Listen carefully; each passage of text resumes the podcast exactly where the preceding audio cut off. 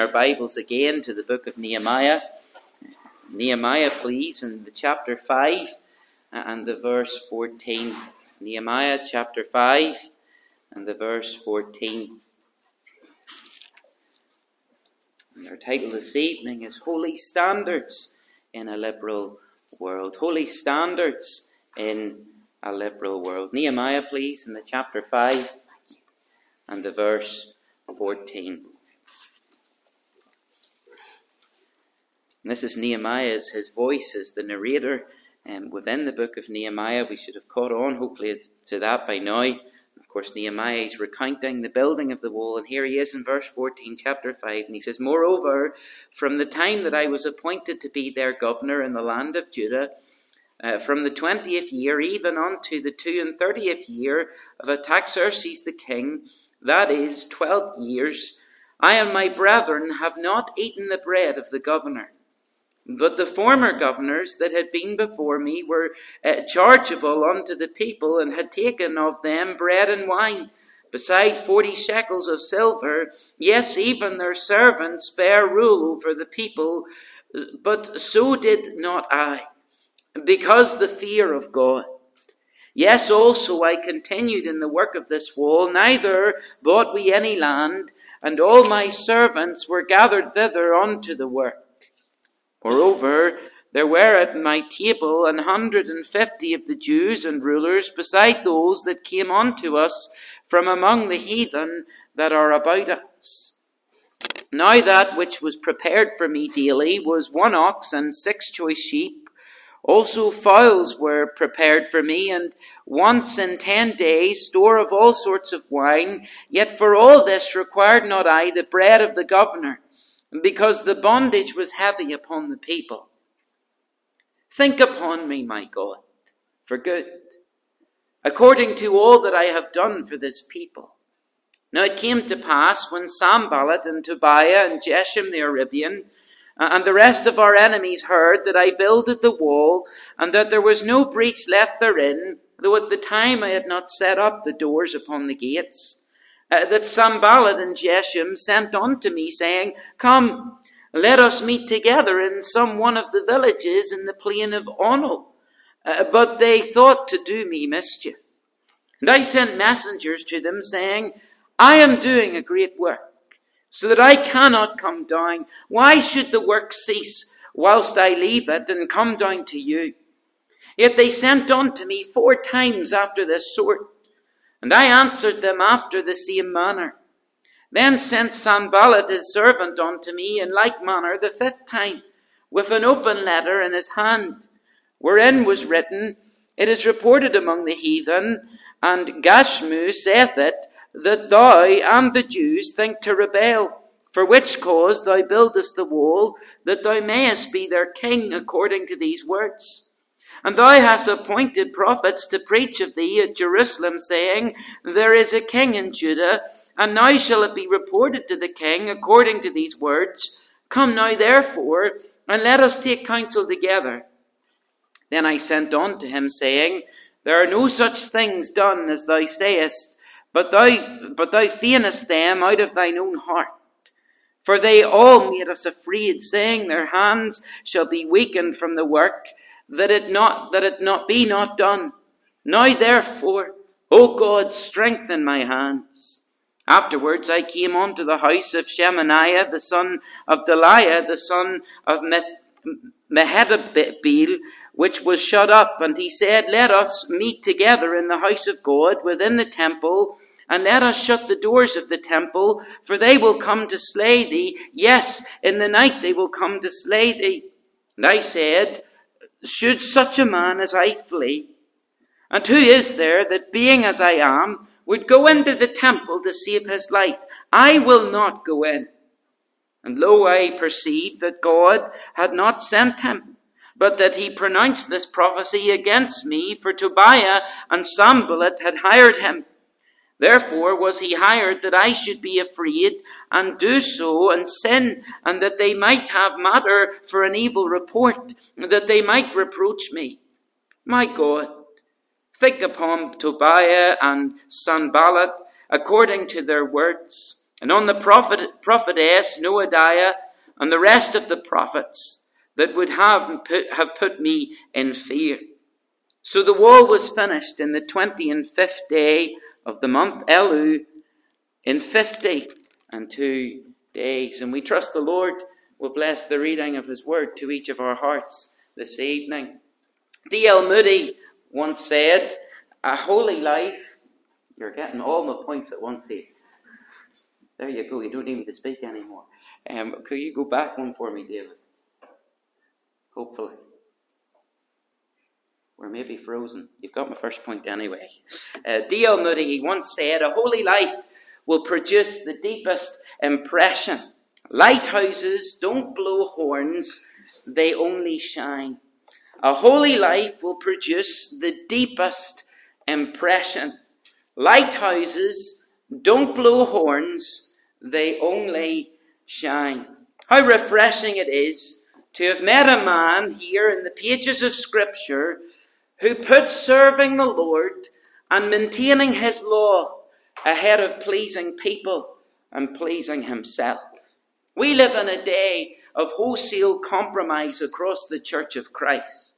To the point that some churches are more interested in growing numerically rather than growing in depth and, and seeking to live for Christ.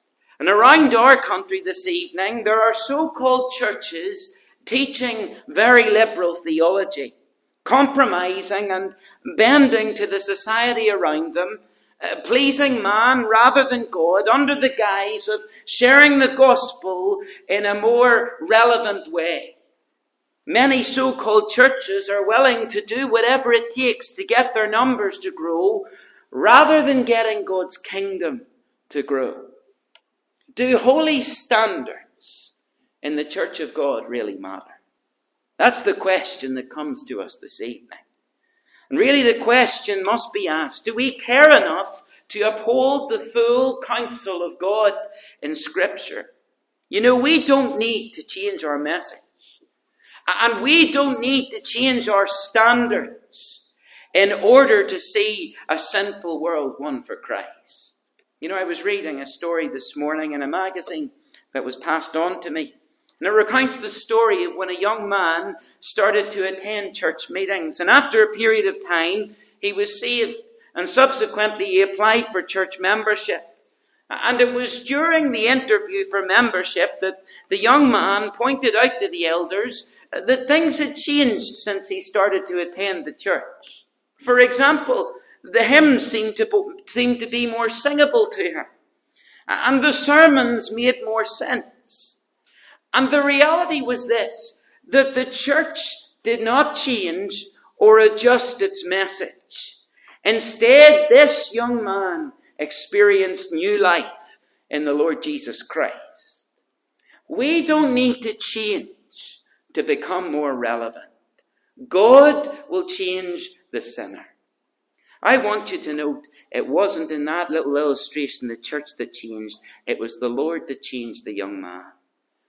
And if we want to see people truly won for Christ, we need not change, but rather maintain a standard for the Lord.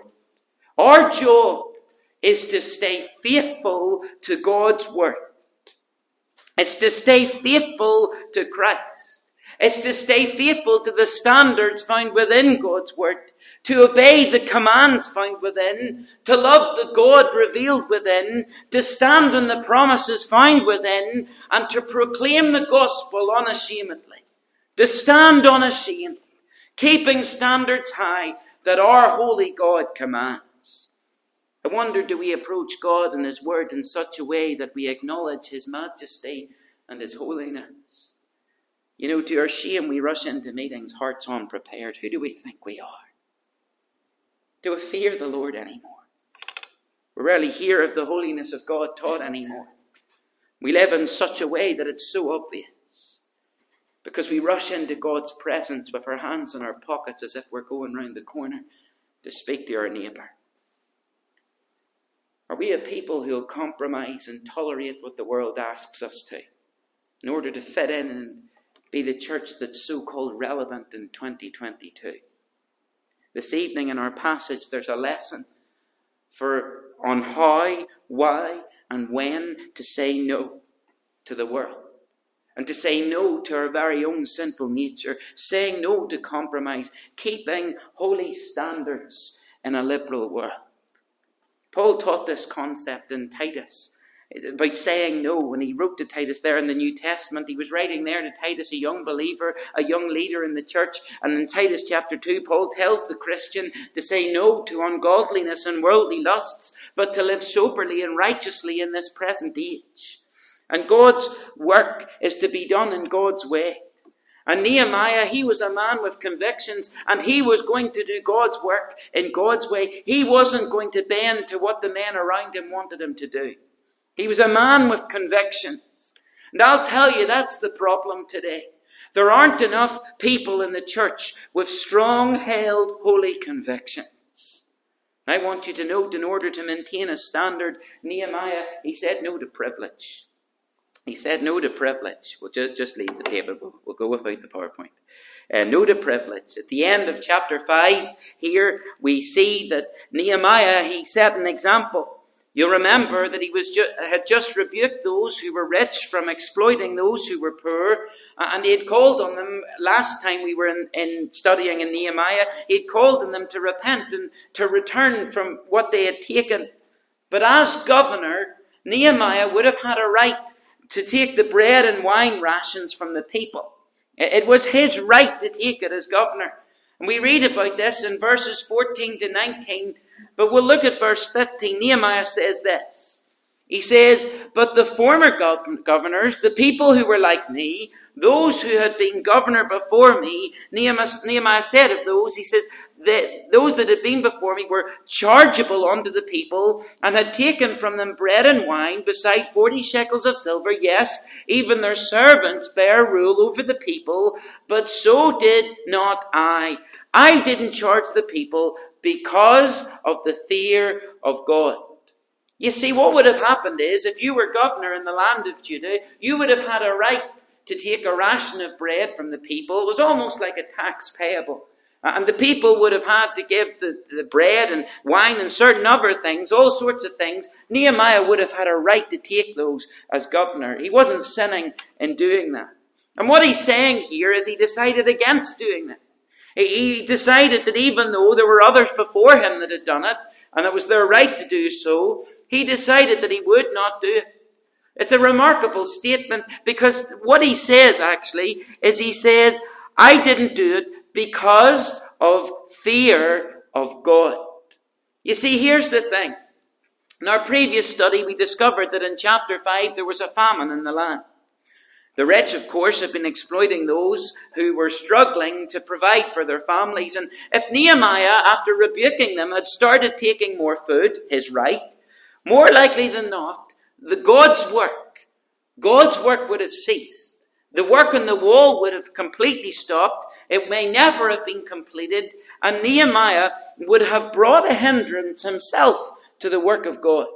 Nehemiah, you know, he could have said, ah, well, all the rest of the governors before me did it, so I'll just do it too. It's my right, it's my privilege. I hold this responsibility. I'm governor, I have a right to this, but he didn't do it. Do you know that's the attitude of some Christians today when it comes to compromise and sin? Because others are doing it, so will I. Sure, isn't everybody doing it? You hear that? Isn't everybody out of it? Other Christians are doing it nowadays. Are you really going to make it that easy for the devil? I sometimes wonder what some of the great reformers, some who were martyred, would say today if they looked at how we lived as the Church of Christ. Listen to one man, Nehemiah, one man and his example, and what an impact it had. He said, So did not I. I'm not going to do it because it's going to affect God's work. It's going to bring God's work to a stop. You can all do it, but I'm not doing it. I'm taking my stand. I'm not about to look after myself because I have a fear of God. I have a holy reverence for God. I'm interested in His glory, not my glory. I'm interested in God's name being glorified and not my own. Now, there's a spiritual principle here, and it's simply this anything of spiritual value usually involves denial of self in one form or another. If Nehemiah wanted the work for, of, of God to go on, he couldn't behave like everybody who had gone before him. He had to deny himself in some way, and he did.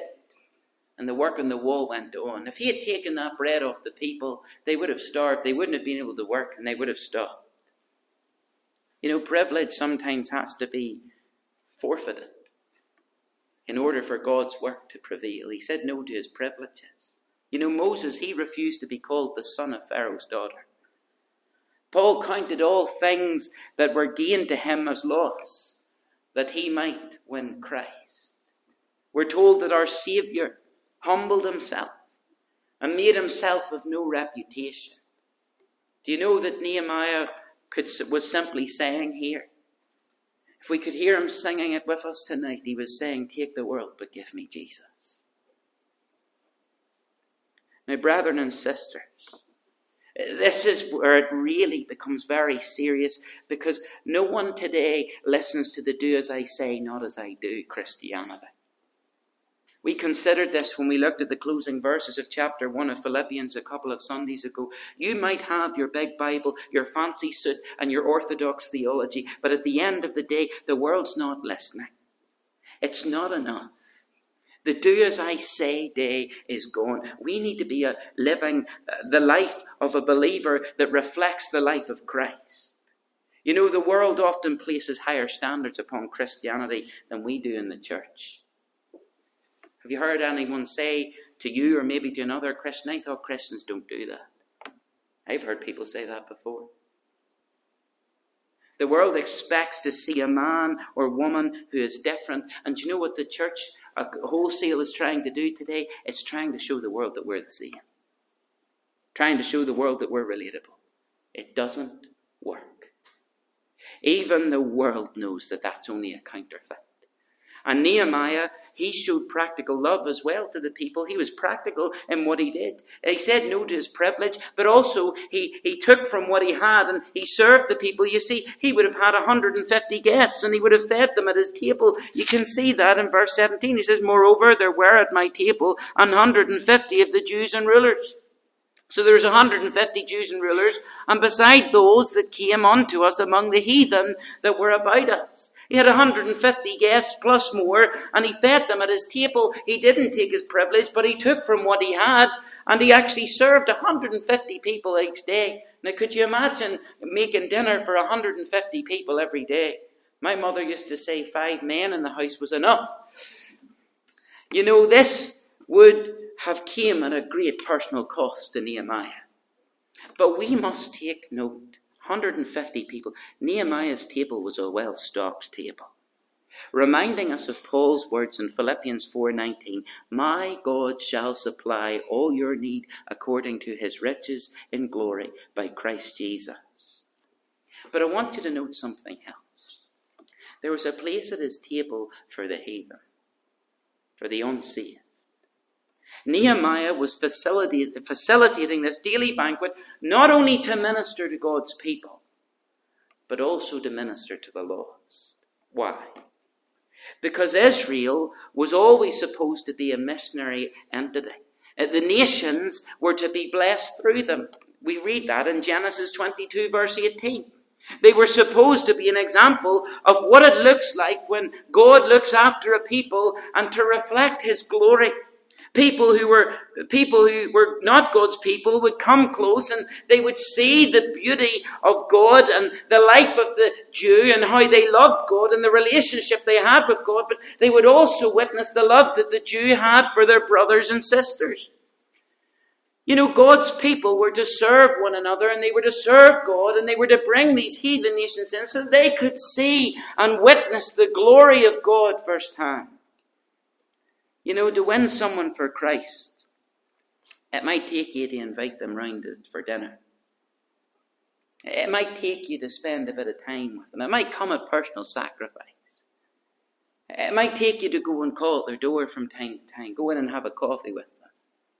It might take you to actually go out and spend time out for a walk, out for a coffee, whatever it is that you do. It might take time to build a friendship and trust with that person. To, to get someone to come out to the gospel meeting, you can't just walk up to their door, knock it, and say you come into the gospel meeting. It takes you to build a friendship with them. It takes you to spend time with them, to show that you love them the way Christ loves them. You know, Nehemiah, he refused his legal rights as a governor in order to ease the burden on his poorer brethren, but also to see Christ made known among the heathen nations, God made known among the heathen nations. And you know, Nehemiah, he reflects on this work in verse 19, and he prays to the Lord. And this is what he says to God. He looks to God alone for recognition. He says, Think upon me, my God, for good, according to all that I have done for this people. Didn't look to men for his praise, he looked to God. All that he did, he did to please the Lord. And he fed all these people not to gain praise from them, but to gain praise from the Lord, to gain recognition from the Lord, to make the Lord known. He wanted to please his God. Nehemiah said no to privilege.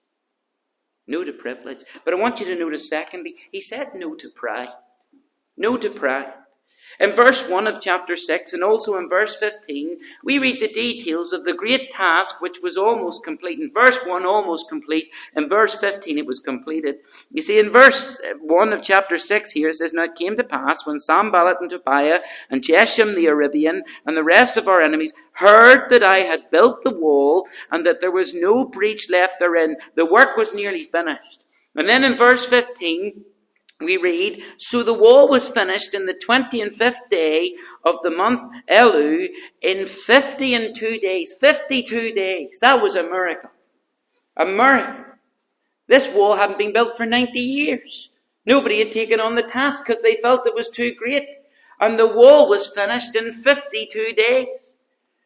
You know, Nehemiah had every right to be proud of his achievement. After all, he had travelled 900 miles away from a great job that he had there in Persia under King Artaxerxes. Before him, as we've just mentioned, 90 years the wall had sat in disrepair. No one else had thought to take on the work, but Nehemiah, he was burdened. He came and, and he came and he fixed the wall and he got the people moving. And you know, Nehemiah, if the news cameras had been able to come along, he could have stood with the microphone and spoke about how proud of himself he was and how he had led these people. He had left his great job, he had travelled so far, and he could have stood and he could have bragged about all that he did. You know, that's the agenda that's pumped into our society today.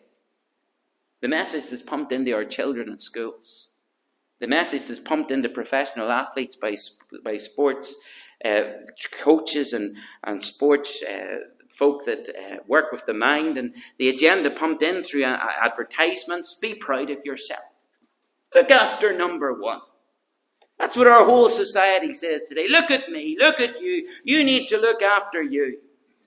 You listen out next time you hear an athlete interviewed after winning gold. They generally say, I'm so proud of myself. Not I'm honoured to have been chosen to represent my country. You hear that less and less these days. But as we see the wall come to its completion, there's no proud words from Nehemiah.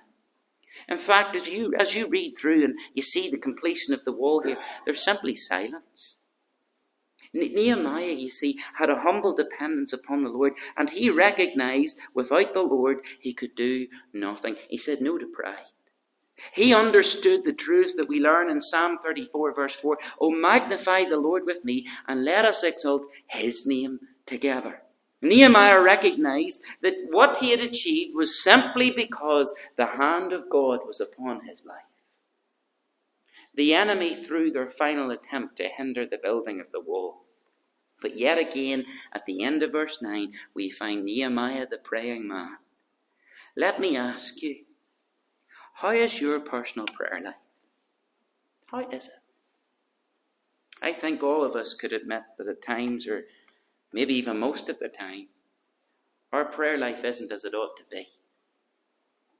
Now, listen to this.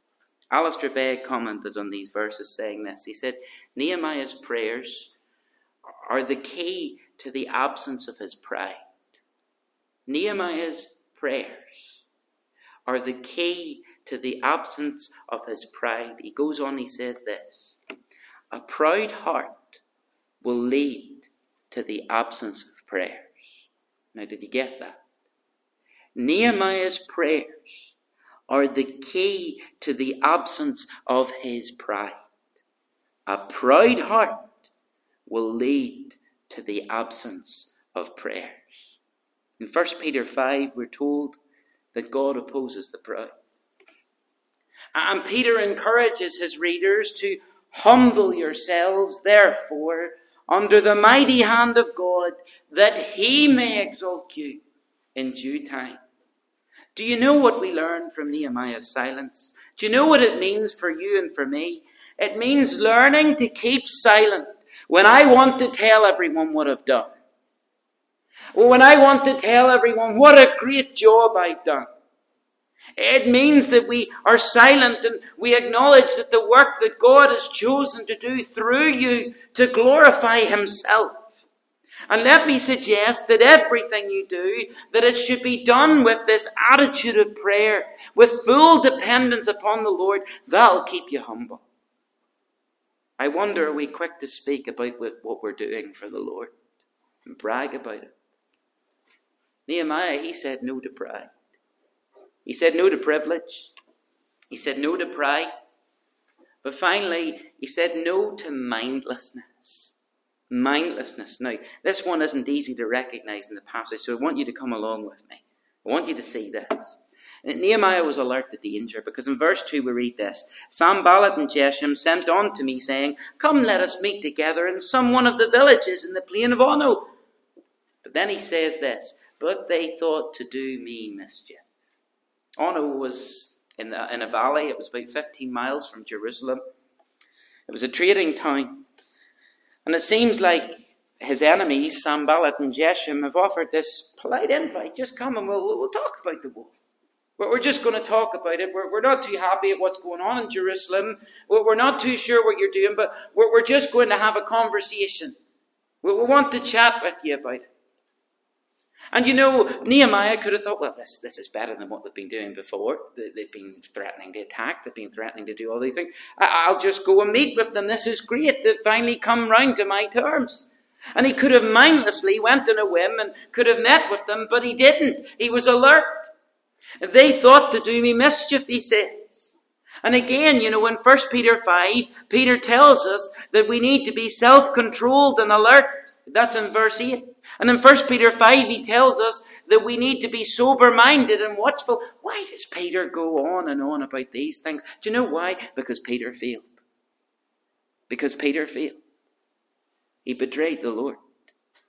He denied the Lord.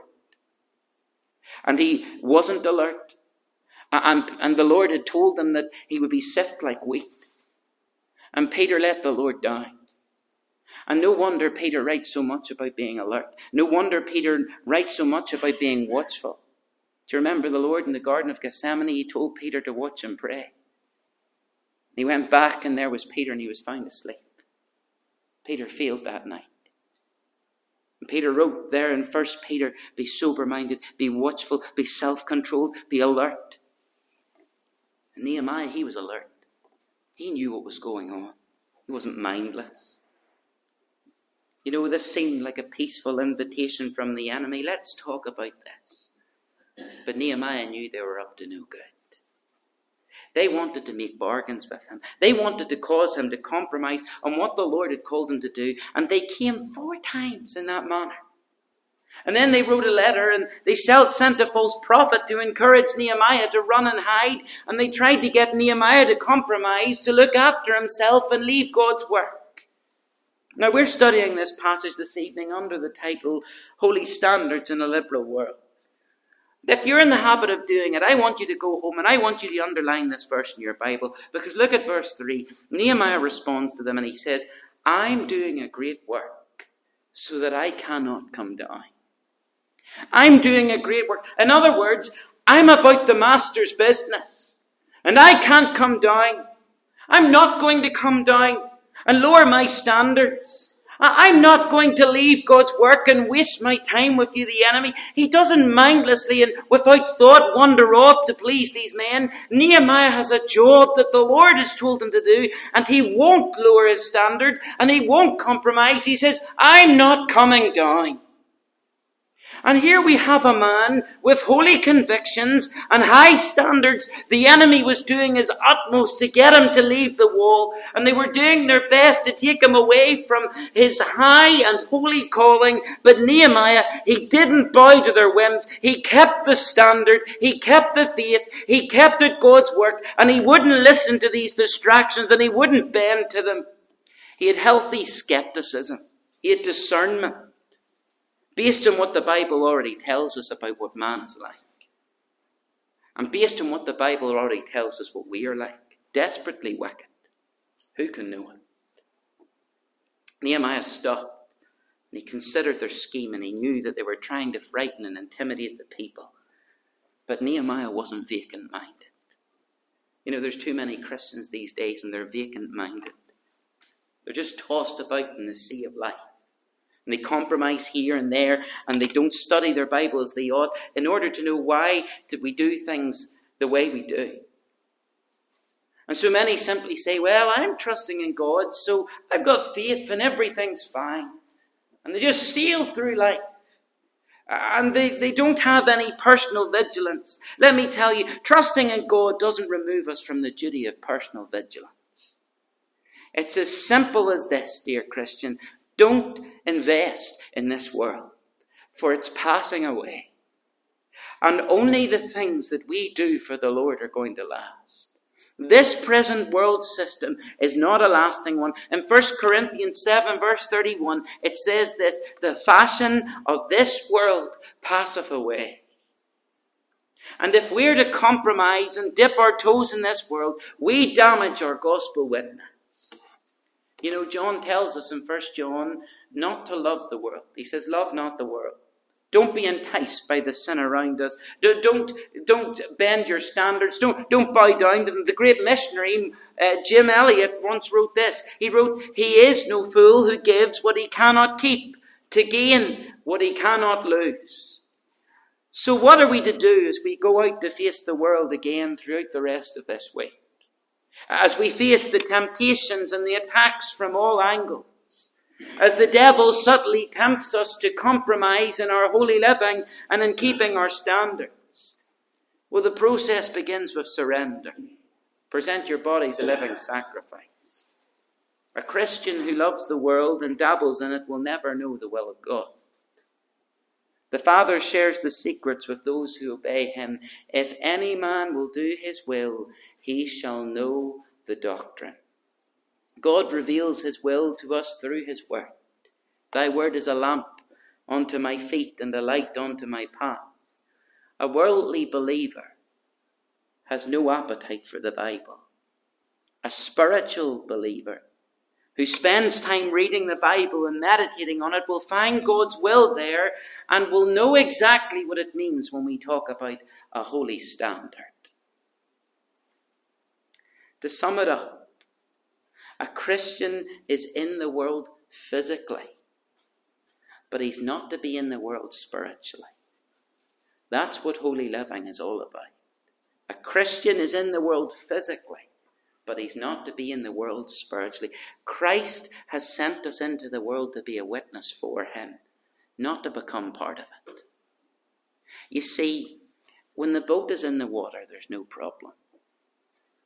But when the water gets into the boat, there's a big problem. And when the Christian lives in the world, there's no problem. But when the world lives in the Christian, there's a big problem. It's as simple as this. You can't love the Father and keep a holy standard and love the world at the same time. They're mutually incompatible. And let me throw this challenge to you this evening as we close. We're all guilty of running around and living for things that are temporal and allowing the world to cause us to compromise. And all of us are guilty of being mindless and giving more time to the world than we really should. All of us, preacher included, are guilty of doing that. Why don't you work for something that's permanent for a change? Why don't you work for something that will last? We began with a quote from D.L. Moody. And this is the verse that D.L. Moody took as his motto throughout his life and ministry. And when he died, it was inscribed upon his tombstone. It's found in 1 John. And inscribed upon D.L. Moody's tombstone is this He that doeth the will of God abideth forever. He that doeth the will of God abideth forever.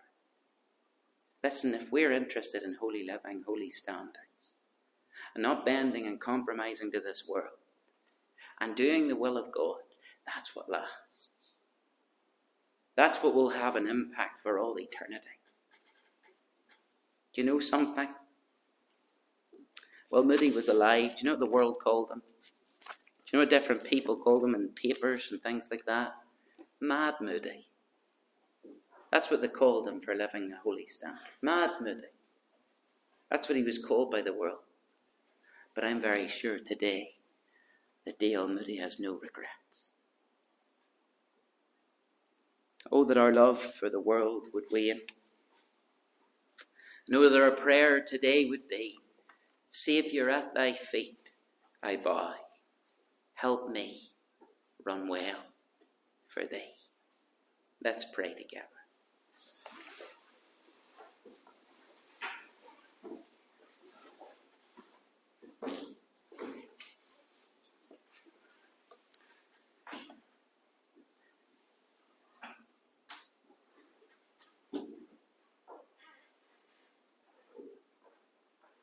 Father, we bow before you just now.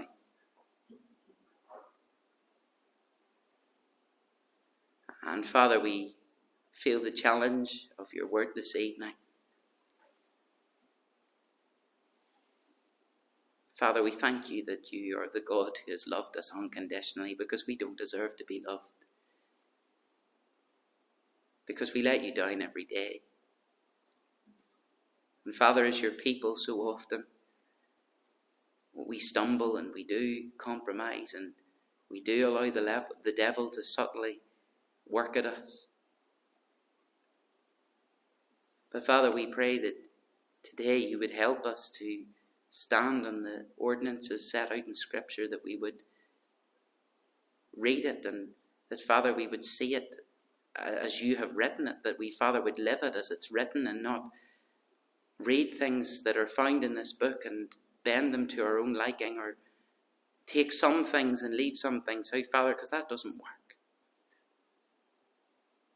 Father, help us to fully obey this book from start to finish. Father, show us where we've gone wrong.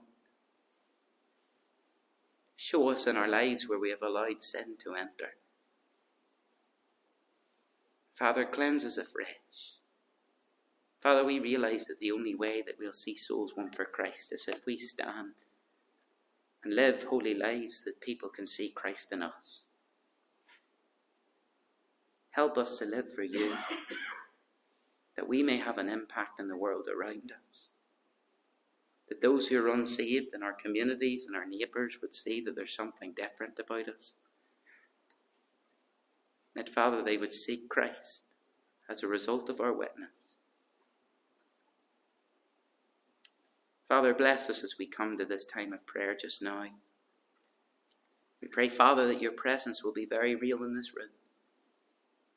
That, Father, as we speak with you and commune with you in this time of prayer, that, Father, you will be very near.